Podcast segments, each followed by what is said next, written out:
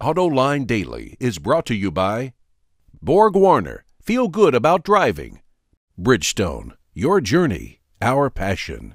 And by Dow Automotive Systems, improving durability and increasing design flexibility with Betamate structural adhesives at dowbetamate.com.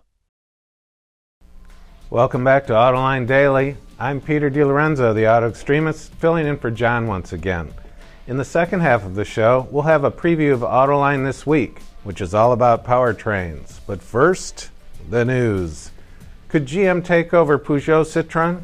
According to Reuters, the Peugeot family, which has a 25% stake in PSA, has reportedly agreed to give up control of the company in an effort to merge with Opel. As you know, GM and PSA partnered up last year to develop new platforms and powertrains. But the two companies have been hit hard during the European recession, so this could allow them to cut costs even further. Both companies declined comment on the report. A new study from the University of Michigan that was commissioned by Bosch finds that diesels have a lower total cost of ownership than gasoline vehicles in the U.S.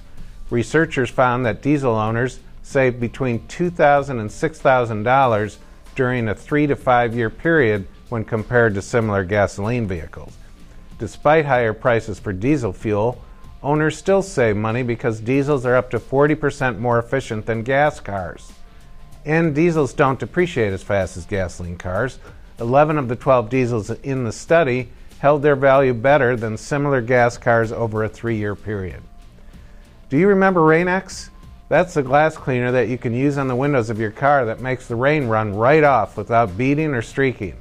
Well, on the new Cadenza, Kia has treated the front side windows with what they call hydrophobic coating. Translation It has a phobia for water. The hydrophobic coating is impregnated in the glass and works just like Rain-X, except that it lasts a lot longer for years. They put it on the front side windows because obviously there's no windshield wipers there and it helps improve visibility. They should have put it on all the glass except for the windshield. Just saying. Have you ever ridden in a new car and thought, wow, this car is much quieter than mine. Well, that is one of the goals Ford has set out to achieve. The company is the first automaker to use the thermal image technology to locate and fix air leaks to help improve interior quietness. The technology, which is also used by the military and law enforcement, pumps warm air into the interior of a vehicle. Then engineers use a thermal camera to locate problem areas. Now, if they could only figure out a way to keep backseat drivers quieter. In another Ford news, yesterday the company introduced a new sport truck called the Tremor that it says will address the needs of the street truck enthusiast.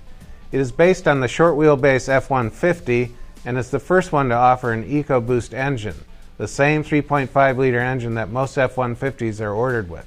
The truck also features an FX appearance package, unique 20 inch wheels, and a 410 rear axle that has an electronic locking rear differential for both two and four wheel drive versions. The Tremor goes on sale this fall. Last year was a good year for Japanese automakers in the U.S. According to data from the Japan Automotive Manufacturers Association, automakers from the country saw vehicle production in the U.S. jump 36% to 3.3 million units, which is nearly a million more than 2011 and the most since 07. Market share also improved by 2% and is expected to jump another 1% next year. It is also important to note that Japanese automakers were aided by a weakening yen and were able to boost imports from Japan by 19%. So, what's the best way to downsize an engine and still provide the power the customer is looking for? That discussion is coming up next.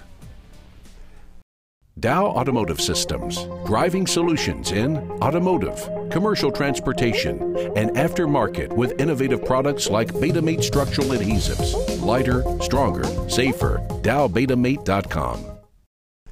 As you all know, the auto industry must hit a 54.5 mile per gallon fleet average by the middle of next decade.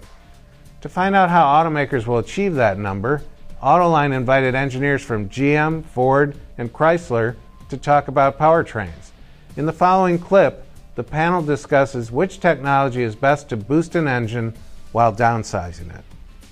Okay, well, let's Yeah. go back to boosting then. Turbocharger or supercharger? You seem to be going We do with both. GM has both. Both. Uh, we have some applications that work very well for turbocharging, and some work very well for supercharging. Supercharging is, technologies have gotten quite sophisticated over the years. There's next generation super, um, superchargers that Eaton's been introducing, and we've been applying in a lot of our engines uh, to very good effect. And if you look at the fuel economy differences between the two, they're very, very subtle. Uh, they used to not be so subtle. They're very, very subtle now.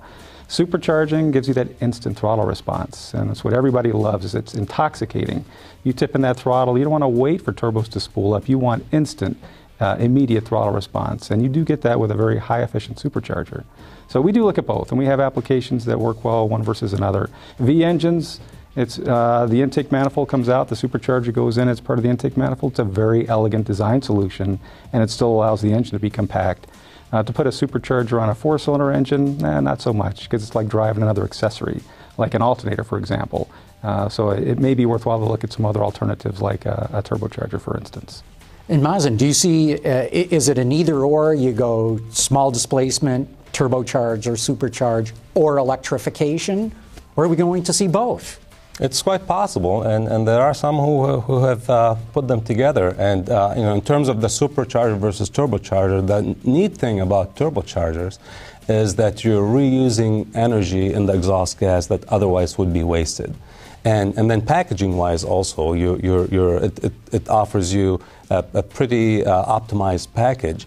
Now, Jordan mentioned some of the instant response of the supercharger, and that, that is true. But when, when you design it as a complete system, and uh, some of the things we've done on our uh, EcoBoost engines is integrate the exhaust manifold with the cylinder head and reduce the time be- between the exhaust leaving the combustion chamber and, and hitting that turbo uh, wheel. It tremendously improves the response, and you end up with vir- virtually no turbo lag. So it's really an optimized solution overall. And the more we, we have experience with these engines, the, the more they're, they're becoming uh, really an end solution for fuel economy, performance, and refinement, and, and that confident experience that the customers love. And it's not incompatible with electrification. And my guess is you, you may be seeing more of that. If you want to learn more about what automakers are doing to make powertrains more efficient, you can watch that entire show right now on our website at autoline.tv. And a quick programming note before I sign off.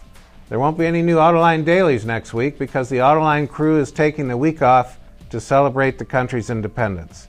So have a great 4th of July. I'm Peter De Lorenzo, the Auto Extremist. Thanks for watching and have a great weekend.